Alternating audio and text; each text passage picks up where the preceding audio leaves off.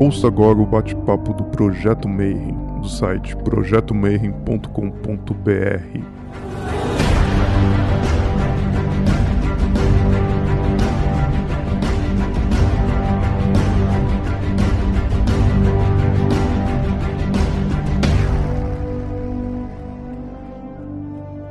Bom dia para você que é de bom dia, boa noite para você que é da boa noite, boa tarde se você acabou de chegar, recebeu a notícia, você leu o título e aí você veio procurar a Bramelin. Eu sei que muita gente, muitos grupos andaram falando do Dark Song e tal, mas era uma galera que não, não tinha feito o ritual. Então no projeto Mayhem a gente decidiu chamar o pessoal que já fez esse ritual, e não qualquer um, mas um grande autor de livros sobre isso. Ele gerencia uma loja chamada Doc Solomon, que vende material para quem quer fazer isso. So tonight we're having great magician. He's a world famous mage who has done the Abramelin a long time ago, and he was young, and now he helps other people connect with their sag, what we call them, the Holy Guardian Angel in English. So, good evening, uh, I'm a bit nervous because we are a fan and you are like a rock star here in Brazil.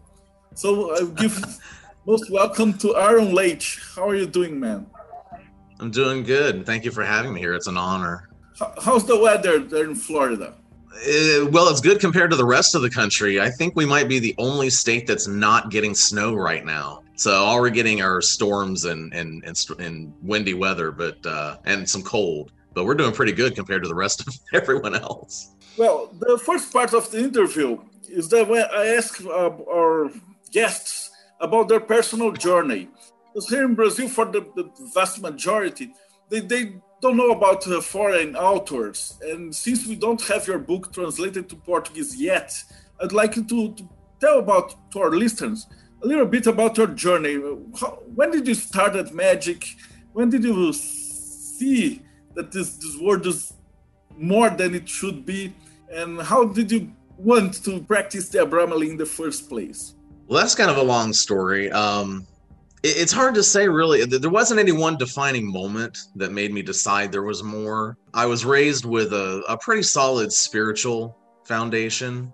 Uh, we were we I was raised Christian in the south in the south of the U.S. So there was a lot of kind of the southern uh, Christian thing to it. Uh, but we weren't really overly religious. We didn't go to church, you know, two and three times a week. You know, we didn't. It wasn't like that. But I still, I was raised with a very solid belief in God and Jesus and the angels and you know, this whole spiritual side to the world. Just never really. I don't think I ever really questioned it. But as I got older and uh, started going through some of my life experiences that would end up leading me here, even when I was very young, still in school, I, I, I just kind of kind of gravitated toward this material.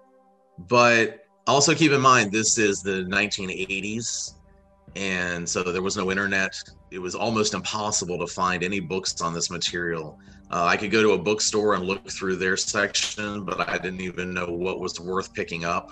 Um, in fact, I picked up Don Kraig's Modern Magick several times over those years, but I, I, couldn't understand what I was seeing in there, so I would just put it back on the shelf. So I mean, even when good material was handed to me, it was hard to really understand and, and make sense of anything. So I just kind of did things on intuition. I was very interested in studying symbols. For some reason, the idea of symbology and, and encoding ideas into whether it was language and writing or whether it was sigils uh, and religious symbols, I just always felt a power there. So I, I kind of just started playing around with symbols. I, I kind of say it was almost uh, like a, I developed almost kind of a hoodoo kind of practice. If I wanted to do something, I would start, I would sit down at a blank piece of paper and just kind of go into a meditative state and just start drawing these symbols and manipulating the symbols the way I wanted. But there was nothing formal about it, nothing I had been taught by anybody.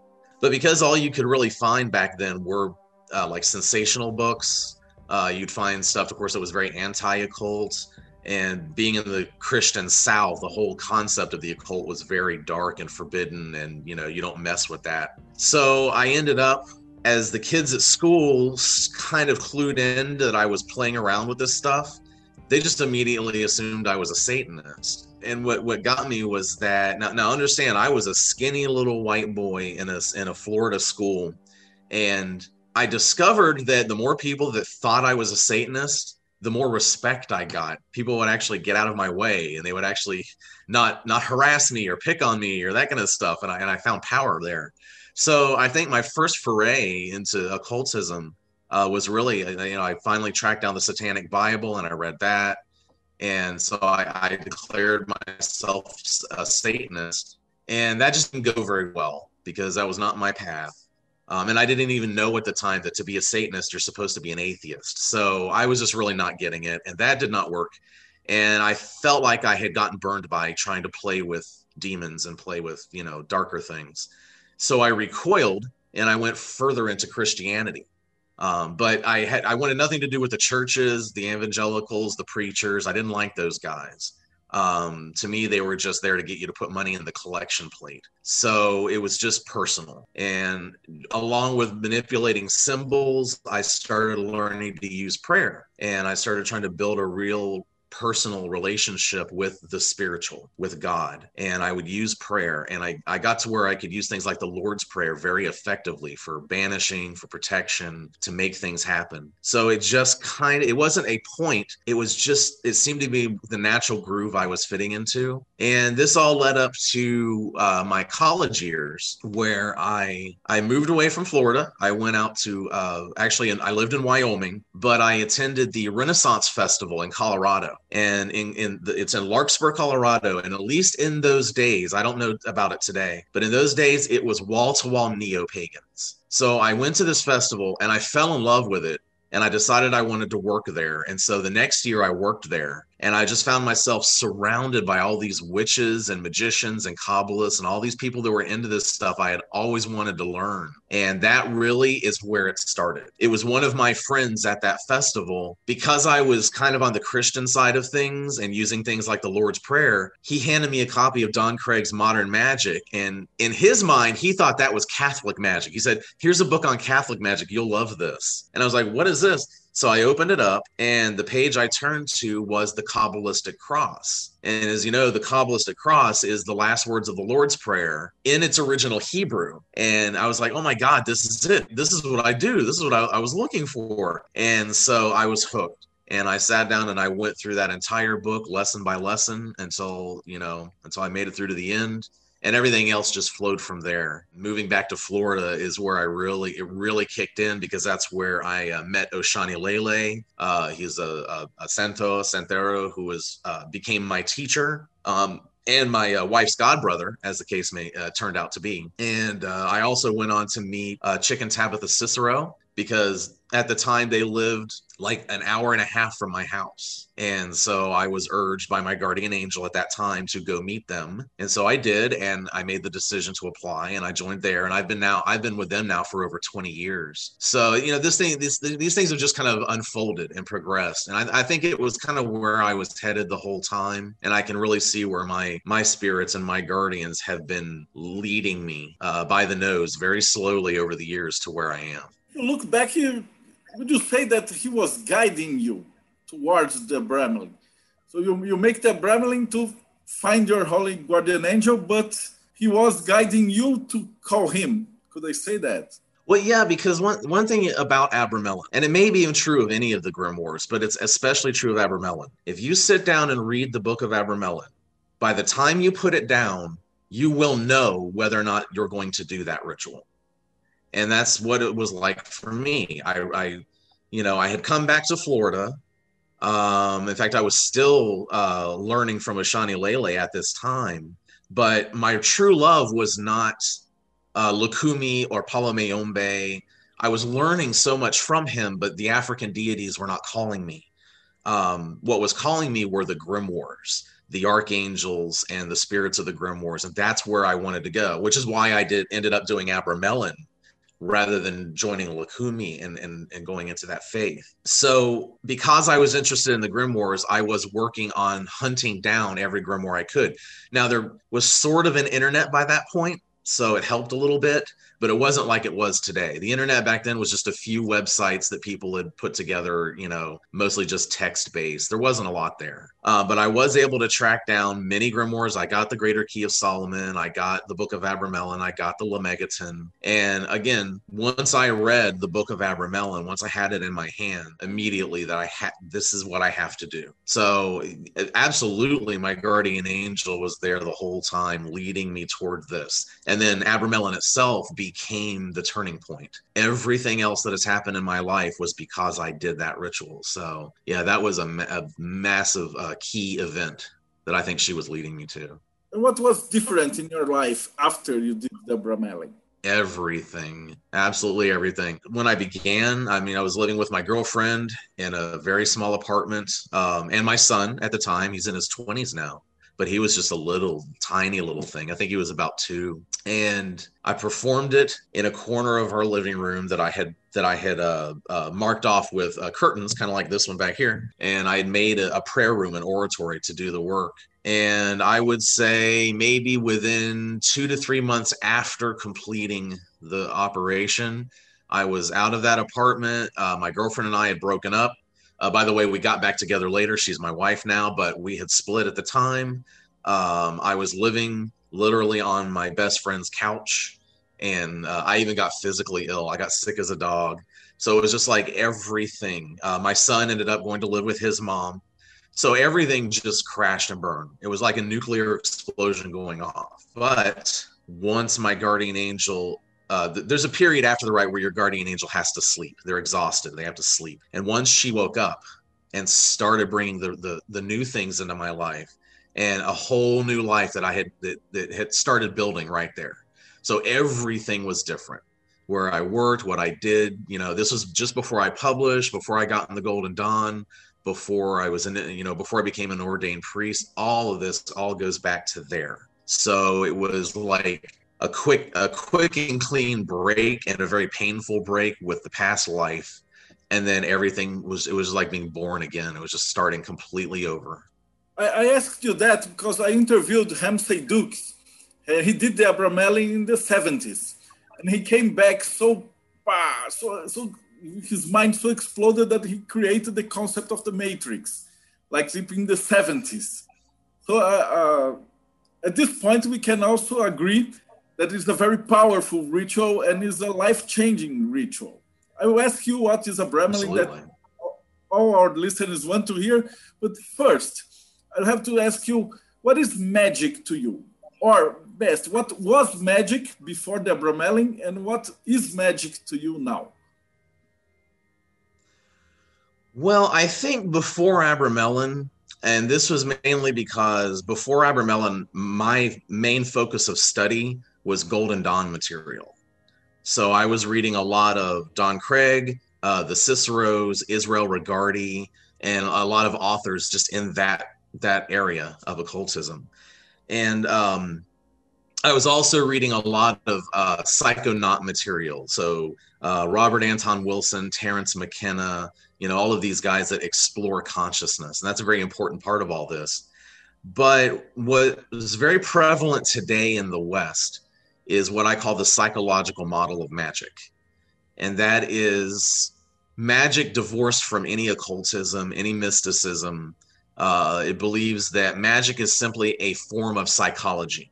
So angels and gods and spirits are just names and faces that we humans have made up uh, to paste over our own psychological complexes. Uh, Aleister Crowley wrote a really good piece about that, uh, where he he takes the entire Goetia and boils it down to being uh, a method of accessing different parts of your brain and, and manipulating your own thoughts in a way. I, I don't think I ever was fully in agreement with that, but I do see where I was very influenced by it.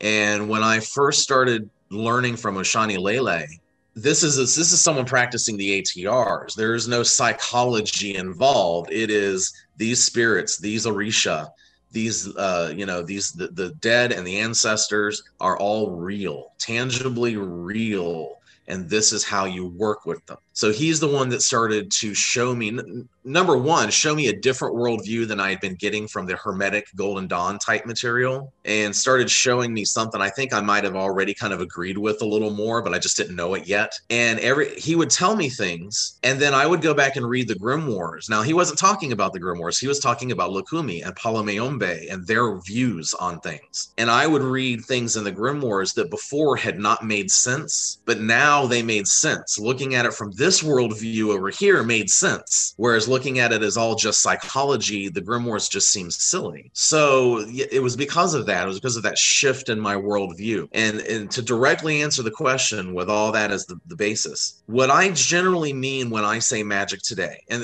it's not this narrow, but when, when you see me online and I say the word magic, nine times out of 10, what I am talking about is working with spirits. Magic is a set of protocols that we use to interface with spiritual entities in order to gain their respect and their willingness to work with and for us. So that is magic. And that's the classical definition of magic the people who wrote the grimoires that is how they defined magic.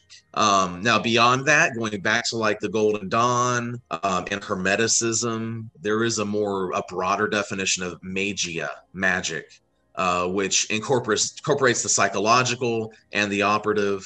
Um, but in that sense in that greater sense i would call magic a language. It's a language that we humans learn in order to better speak with and interface with the whole universe. So even if it's not specifically with angels and spirits, just it's and this gets into that psychonaut thing, that idea of exploring consciousness and uh, what they say, know thyself. Understand how your brain works, understand how your mind works, understand how you work as a primate, as a monkey and we have instincts and we have ways of looking at the world that are entirely based on the fact that we are monkeys. We are not fish or we are not birds, and we would see the world differently if we were. So, all of that together, the study and exploration of human consciousness is what many people mean by magia, by magic. So, I, I look at it in both ways in that umbrella way of just everything, but I also look at it when I'm talking about and I'm teaching magic. I'm teaching how to work with spirits. So it's both of those at once. I always believed that the old grimoires were just because here in Brazil we have the Umbanda and Candomblé that are mostly African religions. But unlike the in America or Voodoo or, the Haitians, Santeria, uh, is kind of a mixed blend because the Portuguese, unlike French and English, they divided the slaves. So we get uh, uh, yes. they are mixed up. So they have to basically created a new religion. And it was like, they, they, since they speak a lot with spirits, I, I always thought that uh, the grimoires was the way that the white people in England treated spirits. It, that's basically it. Yeah, it's it's the Western white man's version of what they were doing in Africa, what they were doing in Palestine, what they were doing in you know Italy with the Strega what you know the, this it's basic operative uh, it's it's witchcraft. It's you know it is direct interaction with spiritual entities to get stuff done, and that's you know that's the real that's the heart and soul of the grimoires. Okay, so I have to ask you the main question. That is, what is the Abramelin? Oh, very misunderstood. That's what it is. For a long time here in the West, it was uh, and this was largely thanks to Aleister Crowley and MacGregor Mathers kind of had a hand in this too. But they presented Abramelin as like the be all and end all. Like no one should attempt Abramelin unless they are an adept magician. And once you attain this knowledge and conversation of the holy guardian angel, that's that is in the West what enlightenment is in the East. So once you've done Abramelin, now you're a guru. Now you are a master. However, that's not what the book says. And if you read the book, uh, Abraham of Worms, who is writing to his son Lamech, states this is for beginners I, I have taught your older brother the secrets of the Kabbalah. So, because I can't teach those secrets to you, because Lamech is, was his second son, I'm going to give you this. So, this is where you start. This is your initiation. You will not, even states, you will not be an adept after this. So it is the starting point. And one thing that became clear to me as I studied and performed it at the same time talking to Ocha'ni Lele and getting input from him, uh, he was telling me certain things. Now, of course, I'm not an initiate. He couldn't tell me all the mysteries, but he looked at Abramelin and he said, Yeah, we do this. We have a thing like this. It's called Ocha. And so essentially, what he saw in Abramelin, and I fully agree with him, by the way, is that Abramelin is a crowning ritual. Your guardian angel is your patron god. It is your, you know, it, you you have to have this put to your head. And part of the Abramelin process is putting the guardian angel to your head. So once you have been crowned with the guardian angel, now you have a teacher and now you have a guide on the path forward who will teach you all the mysteries and guide you to the right teachers and the right sources. So it's it's a beginning. But here in the west somewhere along the way we lost that. We lost the head spirit concept. And it still exists in so many indigenous traditions but your white western traditions just got rid of it entirely. It doesn't even appear in the golden dawn there's no talk of a head spirit there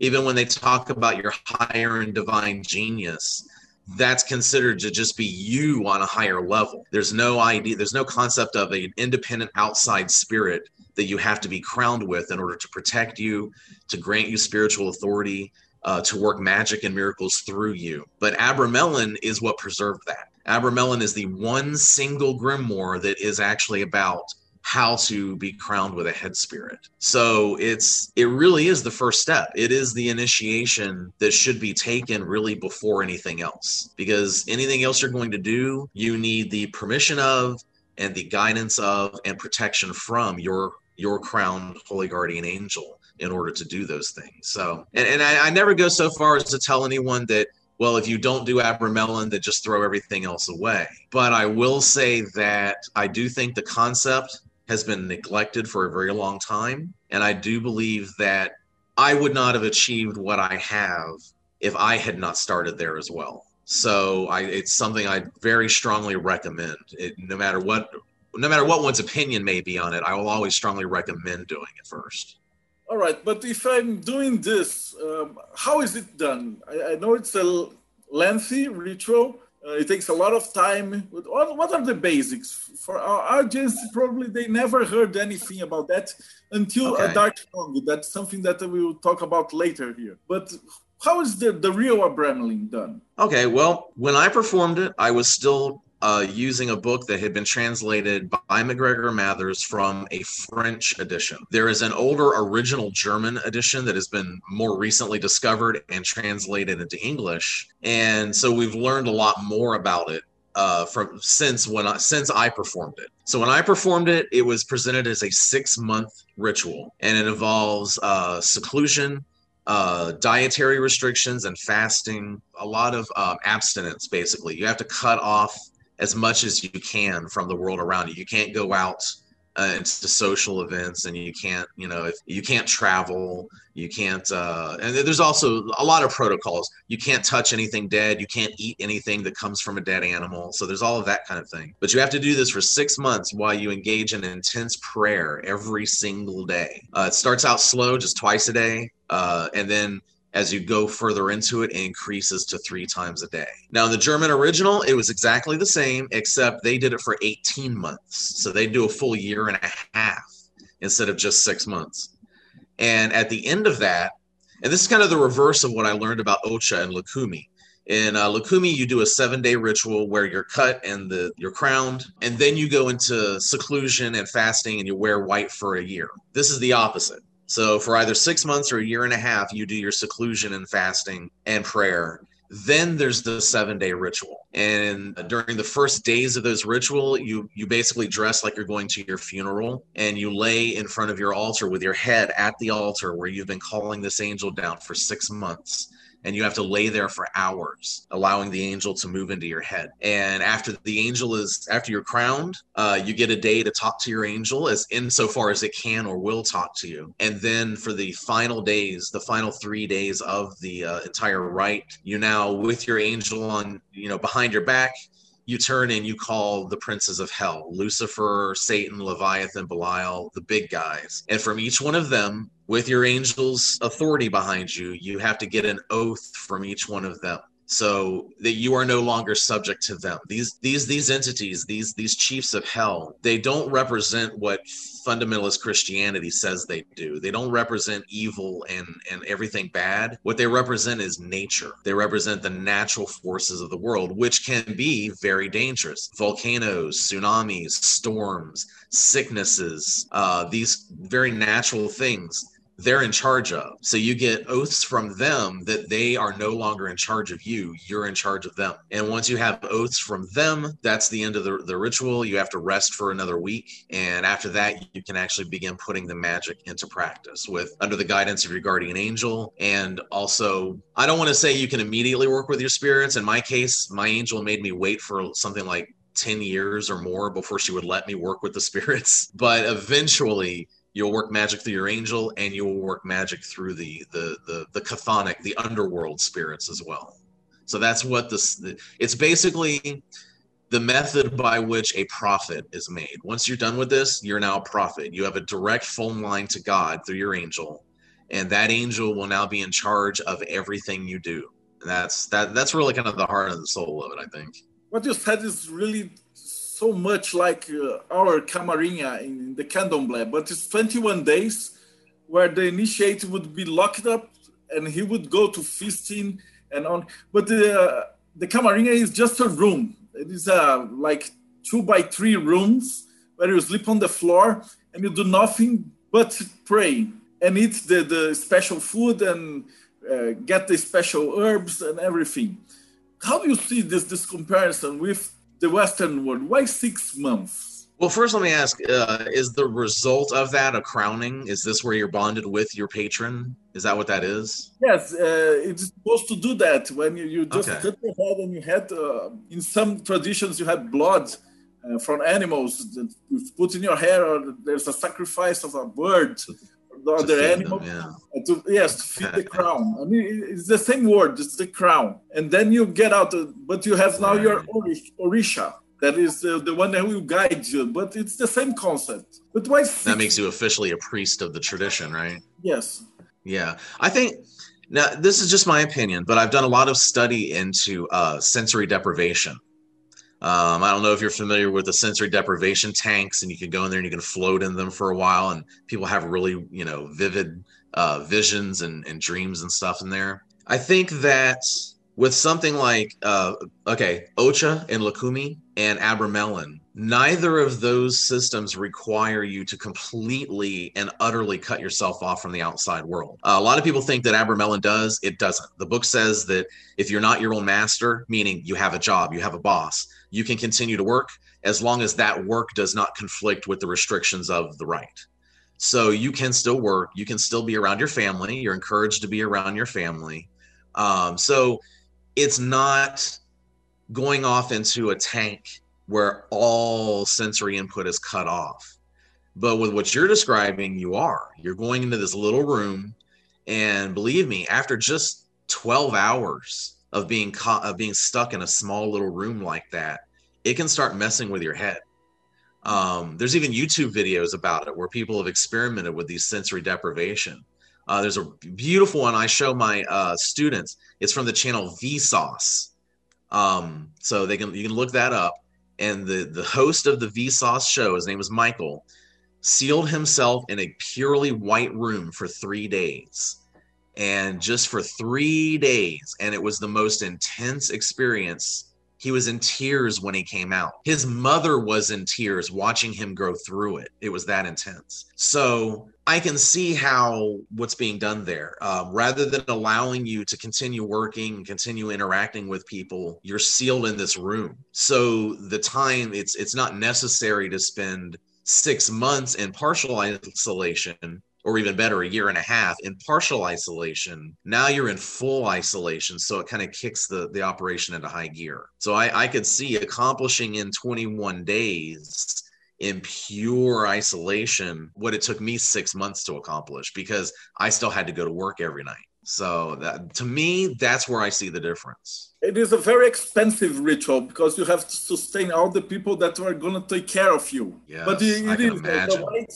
the white small room is really small, and you you sleep on the floor, and you don't even get to see when their food because they they have a special compartment in the door that they slide the food and then you slide the plate back so you won't see any See anyone but you from from all this time and you stay with the the all, the, the stuff you shave your head there's a lot of preparation. So uh, it's like a highly intensive course. Uh, one question i have is uh, how do you blend with the wi- without talking to other people? How's that that part? That you have to live in the world but outside the world. Uh, it did you did in the 80s but and now that we have internet and a lot of cellulars and everything how would be a comparison doing the Abramelin in the 80s and uh, some of our students or your clients that want to do that now what would be the main differences Well, I did mine in '97, but it wasn't much different at that point. Like I said, uh, Abramelin doesn't really in, in require you to not speak to anybody, so it's it's really not that intense. Um, there was one period during the final seven days that the book said not to speak to anybody, and I did. I actually uh, sent my wife and my son uh, out of the house, and they sta- they stayed. Actually, I think my son stayed with his grandma, but my my my girlfriend, I should say, at the time, she stayed with Ocha'ni.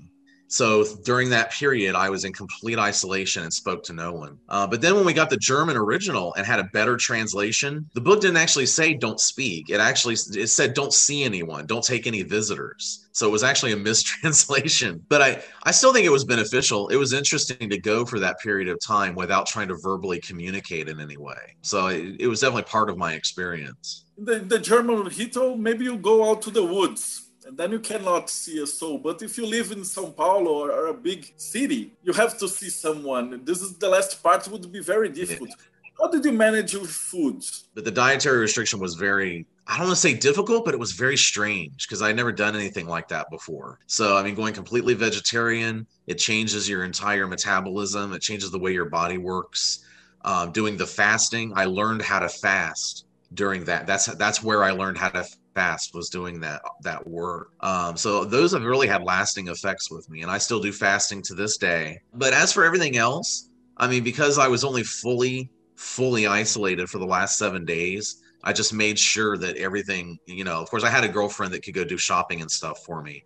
And I just made sure that I had everything stocked up that I would need for those seven days. I'm I'm not exactly sure if that's what you were asking, but that's that's how I did it. uh, we have some other question. Is how did the angel came to you? What was his shape? Did he have any color or smell? How is the real angel?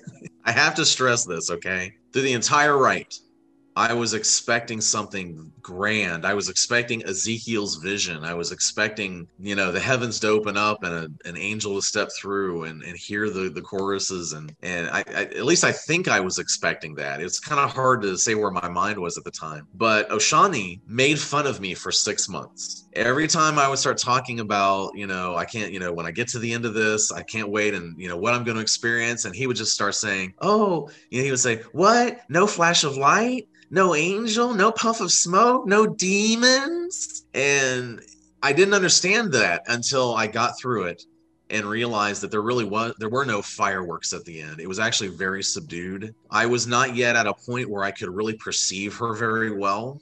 And she also, like I said, the, the rite exhausts her. So she didn't have a lot of energy to push the visions through. Anything I say from this point, you have to understand it was not spectacular. In fact, it was so underwhelming that I wasn't sure. Maybe I was just making it up in my own head. And I was very upset for a while until I learned some other things, but I, I don't want to divert the story.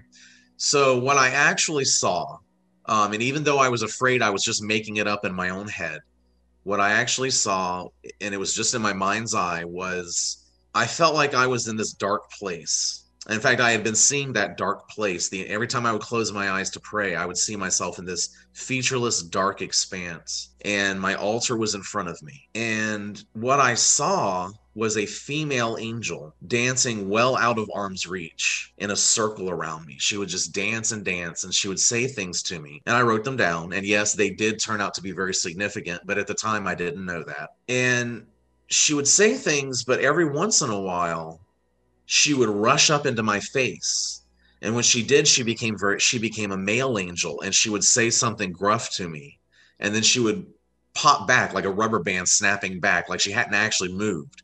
Boom, she's right back to where she was and she's female again and continued dancing. This went on. This was the whole vision I got. But like I said, after it was done, I was afraid that, you know, I was just projecting this because I wanted it to be true. And so I decided to just write it down and set it aside and see if, if it became significant as my path progressed.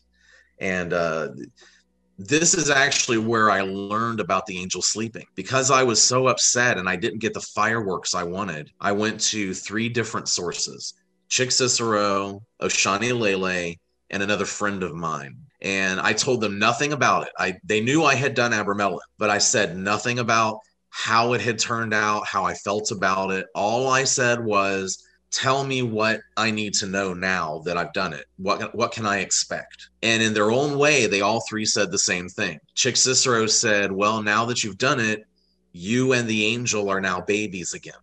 So don't expect much right now until both of you grow together." Uh, I went to Ocha'ni Lele, and he was the one that told me in the Ocha uh, ritual that once they put the uh, Orisha to your head, that's why you then go into the year of, of purification because the, the the Orisha will sleep for that year, and then after that year they'll feed it again and wake it up. And then my my other friend, my personal friend, uh, just did a tarot reading, and he and the tarot reading he got was that things are quiet now, but a great awakening is coming, and when this awakening happens, it's going to be magnificent. And so, having gotten the kind of the same answer, but in different ways from three entirely unconnected sources. Um, I just put it all out of my head and I decided to just keep doing the prayers. I would talk to her every day. If I was in the shower, if I was driving to work, just whatever, I would just talk to her. I would pray. It was about, I would say a month later, maybe a month and a half I attended a public Samhain ritual that a local neo pagan group was putting on. Uh, they put it on at the local Unitarian church. This was this was still in Orlando when I lived there. That's where I did the, the operation. I decided to attend, and they told they said anyone who is a tarot reader, bring your deck, and we're gonna bless your deck in the ritual, and then you can give readings afterwards. So I decided I'd take my deck and show up. I did. They brought us into the center of the ritual. It was a big, lots of people there. This again, this is the late '90s, so neo paganism was huge, especially in the states. So there were just there was a couple hundred people there, and they brought us. They brought the the readers into the center, called down this light on us and blessings, and then sent us off to go read. And that was the night she woke up. I was literally just people would come to the table and I didn't even need the cards. I could just tell them about themselves and tell them what was going on. And if I did lay down cards, I could just tell their whole life story from just a few cards laying in front of me. And I ended up having the longest line of people wanting readings from me of anyone else that night because I was just I was boom boom boom boom boom and I'd never experienced anything like that. And it was that was the night she woke up and like I said before my whole life kind of went nuclear and I found myself out of my apartment, girlfriend broke up. Uh, I did hold on to my job but just barely. You know, I was laying sick as a dog on, on my friend's couch. That all happened after she woke up and it just it, it just tore through my life. I started having uh, situations where like uh, i would smoke and she would shove me aside and i would find myself talking but it wasn't me talking. And i could actually make out what i was saying but it was like i was standing down a long tunnel listening to my voice echoing to my own ears and she would just say these really prophetic things to whoever she happened to be talking to and then i would come back in. So and that's what it was like. So it wasn't like an angel stepped up in front of me and said you know here i am. But it was more of a this spark had been planted in my head the seed had been planted in my head. And the further i got away from completing it and of course you don't complete it. You keep doing Abramelin for your whole life. I mean, this behind me is my oratory, my Abramelin oratory. And so you will do it forever. And i just kept doing it. It just grew. It was like at first it was like there was this alien presence that would shove me aside sometimes. But then the shoving aside got less and less forceful until she wouldn't shove me aside at all. And then the stark difference between her thoughts and mine which really freaked out my friends, by the way, because I said some wacky stuff back then that was just her talking. And but the difference between her thoughts and mine began to kind of blend a little bit. So it wasn't so alien anymore. And it, yeah, it was just this slow progress of growth and building this relationship with her. And anytime, and Other than that, it's just been following her advice. If she teaches me something, if she directs me to go somewhere, I joined the Golden Dawn because she said, go there. You know, there's something there you need. Go talk to those people. And she was right. So, you know, anytime I follow her advice, it's always spot on. And it, that's just that's what it's all about is is that relationship. So don't if you do Abramelin, don't expect fireworks. At least not at first. they may come and they may come in a way you're not expecting and that you don't like very much, but it's it's going to grow. You start out as babies and it grows. This is sleep time that you said. It was uh, identical. I interviewed some priests in uh, Haitian voodoo. They said that when you do the Batken, you have a, a, sacrifice and then you go into a room and you spend the night there and the, the Loas uh, blast you down and then they choose you. And for the next six months, you have to uh, do some prayers specifically every day and put them, and then they will start talking to you like awakening, just the, the, way you said. And it takes like right. three to six months, and then they start talk to you, and they do exactly what you described it. But they said they are loas. But it's great because it's a, a culture that's so different from them and so the same. I find this so often the the real the sacred wisdom, the real magic, the real power is the same all over the world. You know, uh, Stephen Skinner. Uh, you may be familiar with Stephen Skinner. He's a he's a scholar and publisher on Solomonic magic, and he put it really well when he said that if magic were just made up, then you would expect different cultures and different times and places to just make up whatever suits them best. And there wouldn't be any similarity between them. But that's not what history shows. They're all the same. They do things differently. There are cultural specifics to each way, but the underlying process is always pretty much the same. That's one of the best indicators that this is real, you know, that this is something that needs to continue and something that we here in the West lost and I'm so glad to see that we're starting to get it back. You have been teaching the, the African religion first before doing the Abramelin, but uh, you're also a senior member of the Golden Dawn and, and the Golden Dawn system. Now you know everything. But uh, how it would be the, the Abramelin if someone who started only with the Golden Dawn system and the psychological stuff and, and everything, do, do you think there would be a difference or they will meet uh, an exterior entity? Just like you? That's really hard to say because if someone is truly dedicated to the idea that magic is just psychology, and they're not attempting to reach out to anything beyond their own ego, I think it's very possible that you can, and I think it's actually happened, uh, that someone would perform Abramelin, but fail to contact the guardian angel and instead just contact themselves. And when somebody allows their own ego to become their holy guardian angel, nothing good ever comes from that. So, I think going if I had gone into Abramelin thinking that this was all just in my own head, I think it could have been very, very detrimental to even attempt. I have a, some questions that they wanted me to ask you about the Dark Song, but you also wrote some books about Enochian. What do you want yes. to go first? Talk about the, the movie, or we go to the Enochians? Well, the the Dark Song is about Abramelin. Well, the Dark Song claims to be about Abramelin, so let's go ahead and get that out of the way. All right. So, what did you think about the movie? Because here in Brazil, it's a great hit now. So everyone probably will watch this uh, interview, uh, although we, uh, scheduled it last year. That movie is the bane of my existence. okay, I, I have spent since the late 1990s working very, very hard on social media and through my books and through my classes, teaching, uh, trying to debunk uh, the misconceptions about Abramelin that had, that existed at the time. And i went over some of those you know thinking that it's the same as being enlightened thinking that only an adept should ever attempt it all those kinds of things. Um, and there were more. There were way more misconceptions about that. Um, so i've been trying to bust those myths.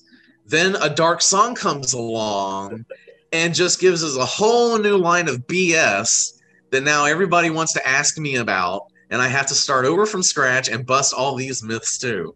So yeah that movie you know, I'm not even going to call it a bad movie. I found it a little boring, but there were some good elements to it. I, I like the way the demons started showing up at the end. I loved the appearance of the guardian angel at the end. That was a very well done effect, and it was a very beautiful moment in the movie for the main character. Everything else can be scrapped. there was nothing in that movie that had the slightest little bit to do with Abramelin. There's no sigils on the floor. You don't have to go rent a house out in the middle of nowhere. Uh, nobody has to die as a sacrifice in order for you to talk to your angel. Um, you don't pee on the floor. I, have seen people say this. The Dark Song was great because it showed some, you know, them peeing on the floor because they couldn't go to the bathroom. That is not how it works. Please, for the love of God, do not pee do not urinate in your holy sacred oratory. Um, so it's just all that stuff, all the sigils, and they were pulling in things from Eastern magic and chaos magic and everything else. And I think they were just doing that for dramatic effect because to really do Abramelin is the most boring, monotonous thing you will ever do. You will sit in a room by yourself, you will read a Bible, you will make prayers two to three times a day, and I mean it is boring intended to be boring. It is int- uh, that goes back to that sensory deprivation and stimulus deprivation. You, there isn't supposed to be anything exciting happening. It'll actually break you. It, you'll get to a point where you're so bored you you you want to just tear your own hair out or go screaming naked out of the house or something because that's what is supposed to be happening. It's supposed to be breaking your old habits uh, breaking your social contacts, especially if they're bad social contacts. You know, it's supposed to basically just remove you from the world as far as possible. Because, like I said, it's a myth that you have to be completely secluded, but you have to give up a lot. And it just wants you to break all of your old way of life and all of your habitual uh, patterns and get on this new core, this new path. So to actually film that would be the most boring movie ever in the history of movies. And how about the demons that come up in the movie? Abramelin, do you have anything like that? It, well, sort of yes and sort of no. Um, now, in my experience, I did not have any spiritual entity really mess with me uh, during or even at the end of the rite. But I have had some students who have had that. There are things that the spirits might do and well, quite frankly, they did with me too, but it wasn't direct manifestation of the spirits. They were just throwing things at me, distractions. You know, like uh, somebody contacted me and said, "You got to come over here. There's all these rare occult books for sale for cheap. You got to get over here." And I was like, "I would love to, but I can't. I am not allowed to leave the house right now." You know, and so there were a million and one reasons to stop doing it and a million and one ideas come into your head why you should stop doing this and the book even warns you about that. Um, you may even you may even encounter a splendorous being who will say hi i'm your guardian angel. You've just succeeded. Now you can stop. And that's no you cannot stop. That entity is a liar. So it's really more than trying to distract you but i have had some students who've had you know scary instances that they'll maybe the spirits will manifest in their dreams or maybe weird stuff will happen around the apartment. So i'm not going to say it's impossible but I always counsel them when this happens and they'll come to me, what does this mean? What do I do? You do nothing. You ignore it. Like in the East, they say if you're meditating and the Buddha comes to you, you slay him.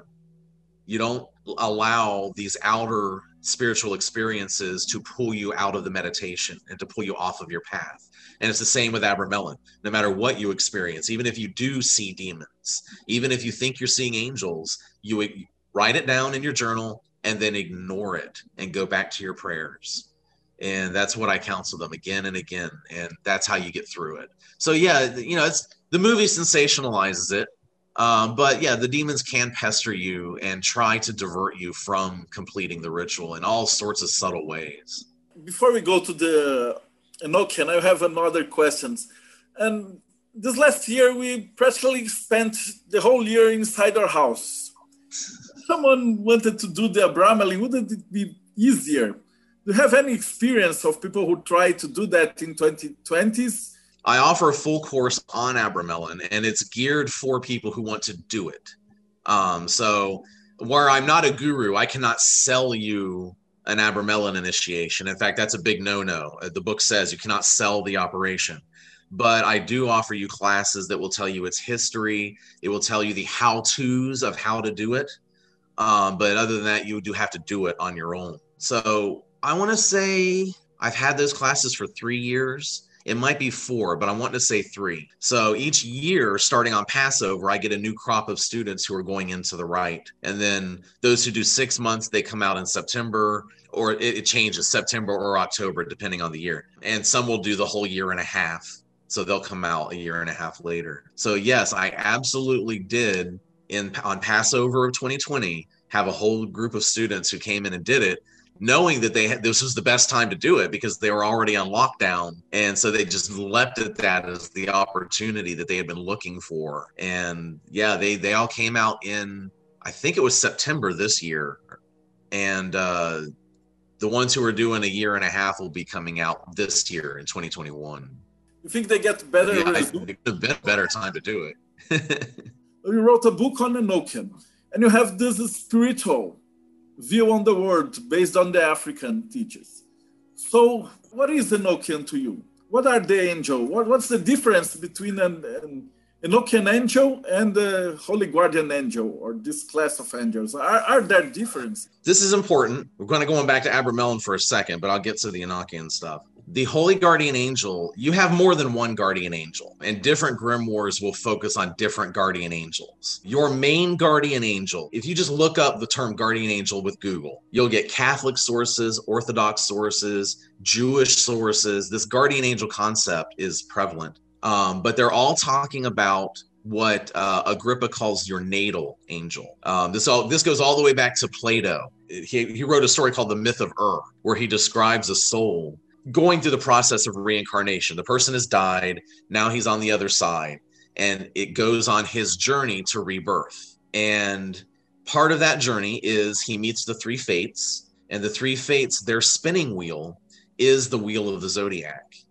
And he watches the fates spin his thread, measure his thread, cut his thread at the point where he's going to die and then weave it into the tapestry. And while they're doing this, they call an angel from the stars from your birth chart, the angel that is in charge of what they wove in your tapestry. And that angel is your guardian angel. Uh, Abramelin is different. Abramelin is more of a Gnostic text. It's written by a Jewish person, but uh, the figure, the whether he's real or mythical, um, Abraham wrote that the the master Abramelin lived out in the Egyptian deserts. He was basically living out where the Gnostic sects were hiding out, and he was literally just a few miles from where the Dead Sea Scrolls were, were discovered. It's a very Gnostic influenced text, and Abraham makes the point again and again in his work that the angel he's describing is not from the stars. It doesn't come from the created realm it doesn't come from any of the celestial choirs, any of the planetary spheres. It doesn't answer to any of the archangels. The the holy guardian angel, as described by uh, the Book of Abramelin, comes from the pleroma, the highest realm, the spiritual realm. It's hardly separate from God Himself. To put it in a very simple way that's easy to understand, the guardian angel is one and the same with the Holy Spirit. It is the Spiritus Sanctus but it's your your personalized a version of the Holy Spirit. It is the child of Sophia and the Christos. It is their combined power. So this angel only answers to God himself.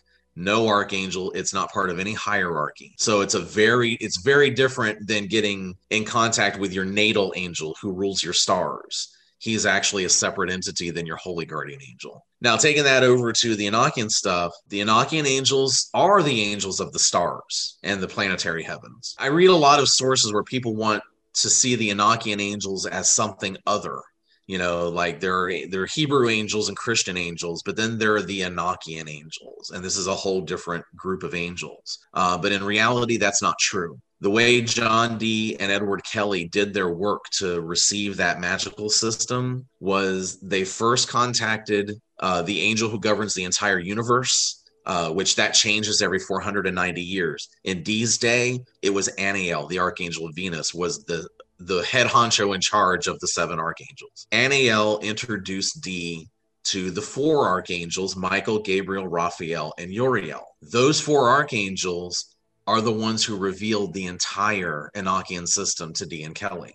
It was them and angels subordinate to them. So there is no practical difference between the Enochian angels and any other angels from any other grimoire, whether it's the seven archangels from the Heptameron or the Arbatel spirits, uh, you know, the, the Olympic spirits from the Arbatel or the seven planetary intelligences. These are all angels, and so are the Enochian angels. They are in charge of the 12 signs of the zodiac and the seven planets and the four elements. And they are what what Gnosticism would have called the archons. They are the rulers, the ones who are in charge of everything that happens in the world. And beyond that, they are uh, what I call Merkava angels. And this is why they are so much more dangerous than working with like Michael or Gabriel. These guys attend directly to the divine throne. So when Ezekiel saw the heavens open and he saw the, the, the, divine throne being held up by those four massive archangels with the faces of men,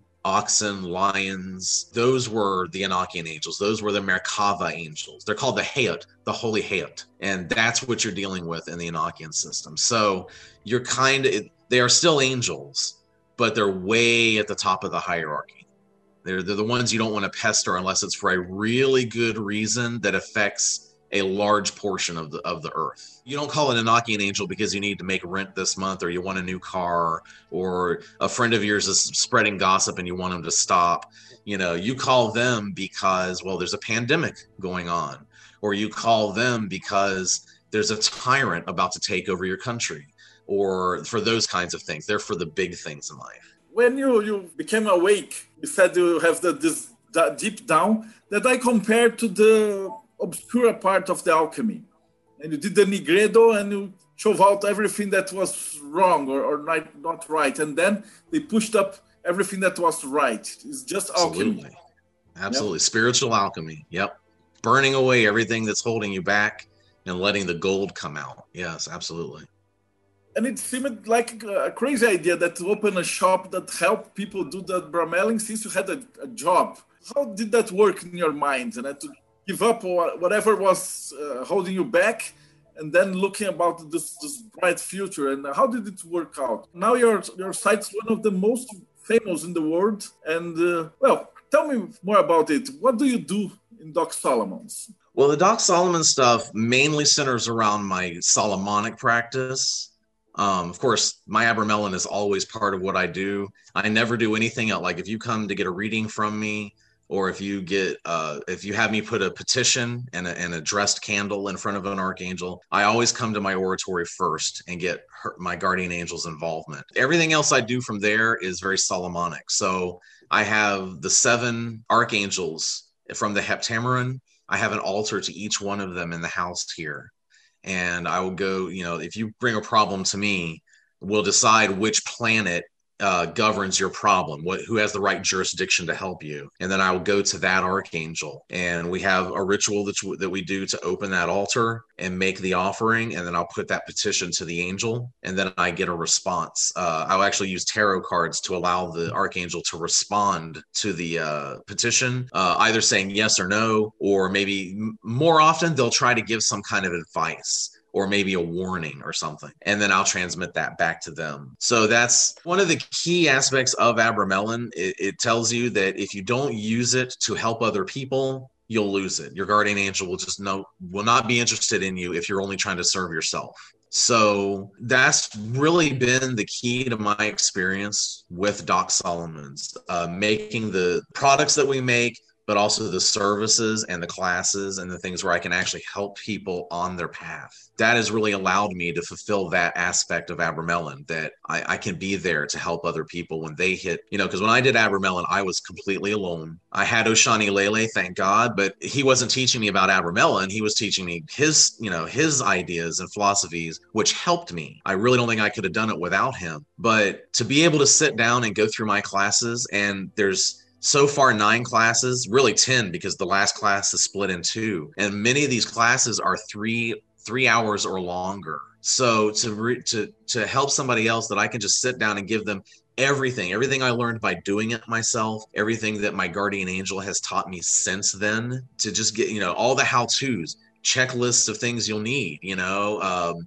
checklists of different things you need to do over a week or maybe over a couple of month period. Um, just just make everything so less dark and confusing for people who want to undertake this. If you undertake Ocha, uh, like you said, uh, you know, it's an expensive ritual because you have to support the people who are taking care of you through that. There was nothing like that for Abramelin. There was nobody to take care of me. There was nobody to help me. So it's it's really meant a lot to me to be able to make that better for others and give them a true a real opportunity to not only go through it, but to know that they're doing it right and to not do something like end up only contacting their ego or making other mistakes that could really harm them. Uh, how can we find you? Say the site and everything that he said will be right here in the description of this video. But uh, since it's also a podcast, you have to speak. Okay, you, first of all, you can find me very easy on Facebook, Aaron Leitch, A A R O N L E I T C H. Um, and you'll see my pretty face on, on my profile picture. Once you find me there, you can ask me. Uh, I have a Solomonic group that is one of it's it's a private group, so we don't get a lot of the people who would who would cause problems in a group like that. It's very scholarly. Uh, the top names are in there: Stephen Skinner, Joseph Peterson, David Rankine. I mean, the best of the best are in there, and you can ask for an invitation to that group. It's open to the public. Um, if you're interested in my classes, well actually, if you're interested in Doc Solomons at all, Doc Solomons is also um, on Facebook. It's Doc Solomons Occult Curios, and you can learn all about my store there. And there's also the actual web store itself. So that's docsolomons.com slash WP.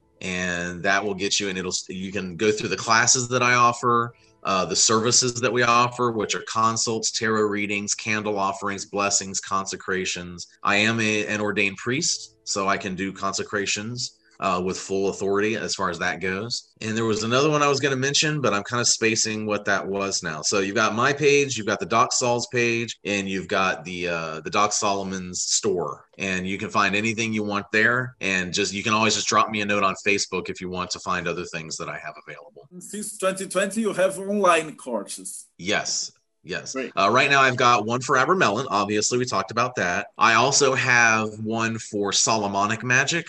It's called uh, uh, Secrets of Solomon Grimoire Magic 101. So it's beginners. And I'm currently putting together the 102 advanced material. So that should be available sometime this year. Um, and we're also, we've got a, we've got a one-off class that's about how to set up a Boveda and work with your ancestors. A lot of that comes from my wife because she does the, the ATR stuff more faithfully, you know, because I went Grimoire, she went ATR. So, uh, everything she learned about working with ancestors is there and we're going to expand that. We're going to add more classes this year. Uh, uh, she's going to give art classes calligraphy classes.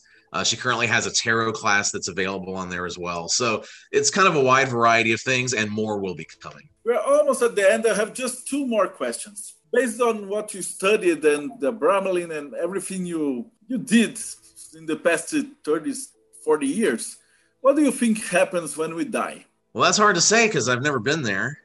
but I can tell you that in general, I tend to agree with reincarnation, but not in the way you might think. Um, are you at all familiar with the Kabbalistic soul, the way the Kabbalah describes the soul? Yes, but uh, to our audience, if you could explain it. Okay, so for those who don't know, um, being a Kabbalist, uh, we use the tree of life as a model, not just for the entire universe, but it's also a model of you like Kether is the crown, and that's your crown. Malkuth is at your feet, and all the different parts of your soul are divided up in these different spheres. Some, when you die, some parts of your soul are mortal, and they'll just waste. They'll just go away. They're not when they're not plugged into the higher anymore. They'll just run out of juice and and and die. But then some parts of your soul are immortal, and they will go back into the heavens and then come back again and plug into the physical world again as a new person. So there are parts of me, the higher parts of me, that I believe will go on. But I believe that the part of me that's known as Aaron Leitch,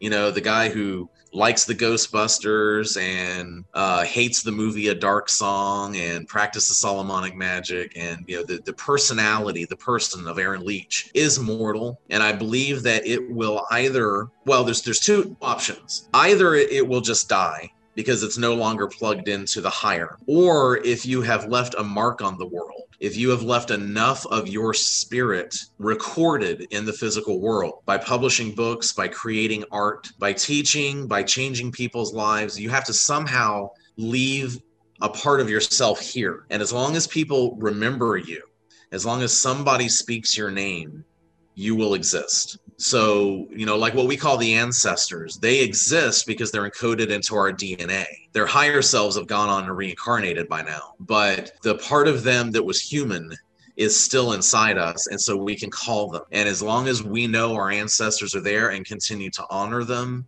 and feed them and and and allow them and help them to work for and with us they will survive. So the only way to truly die is to be entirely forgotten. And when the last person in the in the universe speaks your name and you're never spoken of again, that's when you actually die. So I believe that my higher self will go on and I can't even imagine what that's going to be like. I believe my guardian angel will come for me and take me. That's another reason to do Abramelin so that your angel comes for you, not death. And I believe that Aaron Leitch, this guy, will live on through my books and my teachings and the memory that I leave on the world. Maybe then you can shake hands with our, our guardian angel and, and absolutely.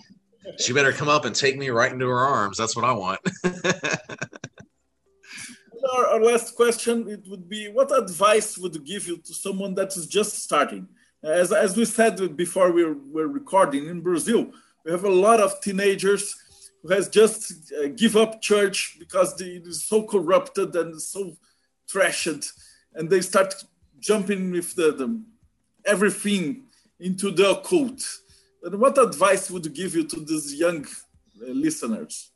You know, in that specific case, and it's not unheard of here either. People will be raised Christian, maybe fundamentalist Christian, and even if they break free of that, it's hard to break free of the things you were taught there. And so there are people who begin their magical path being truly afraid that they're going to go to hell for what they're doing, or that, well, if Christianity is corrupt and bad, then that must mean I should worship Satan instead. So my advice is you need to understand that the worldview the way you think the universe works, the way you've been raised to believe it works, is not true. And there's a lot more going on there than you think is going on. The demons are not the good guys, but they're also not the bad guys. They're completely neutral. They can be dangerous, they can be helpful. This practice can be dangerous. It can destroy you or it can change your life and make you who you should be. So don't don't carry over the assumptions that you got as a kid into the practice when you're trying to start new. Just let all that go and act like a child, act like, you know, that you've never heard of any of this before and don't make any assumptions and keep your mind open to learning that things aren't what you thought they were. Um, you know, like I, I give you a great example. One one teaching that my guardian angel gave me that is one of the most controversial things I teach is that there was no rebellion in heaven there are no such thing as rebellious angels. The angels I work with laugh at that idea. The idea that Lucifer raised an army and attacked God. You can't attack God. God is above attack. Everything exists because God says it exists. If God doesn't say it, it doesn't exist, and that's it. There is no equal and opposite to God. Satan is not the opposite of God. Satan serves God. The demons serve God. The angels serve God. Your pet serves God. You serve God. Every blade of grass serves God. So you've got to let go of this whole war mentality. The spiritual world is not a war. And you, you don't need to go in and think you're warring against demons or you're warring against angels, because if you go in there thinking that it's a war, they will oblige you and they will respond to you like it's a war and they will trash your life. But if you go in with respect and if you go in understanding that these entities are real and that they are ancient and they are powerful, and that you need to learn the protocols to follow to safely work with them. Otherwise, again, they can tear your life apart. So don't assume that you already know what's going on. Understand that you don't know how it works, and the spirits will begin to teach you. And if your mind's open to what they're trying to teach you, you'll make it very far. Well, that's close with a golden key, as we said here. It has been a, a great night, delightful evening. Thank you so much for your time. And I hope you get to interview your wife too. So she's a oh, absolutely, you should. But thank you so much for everything. It was a great interview. Absolutely. Thank you so and much I... for having me here. This has been a lot of fun. And para vocês que acompanharam a gente até agora, não esquece, dá o like, segue o canal. Tem mais 140 entrevistas antes dessa. E a gente se vê aí no próximo bate-papo meio.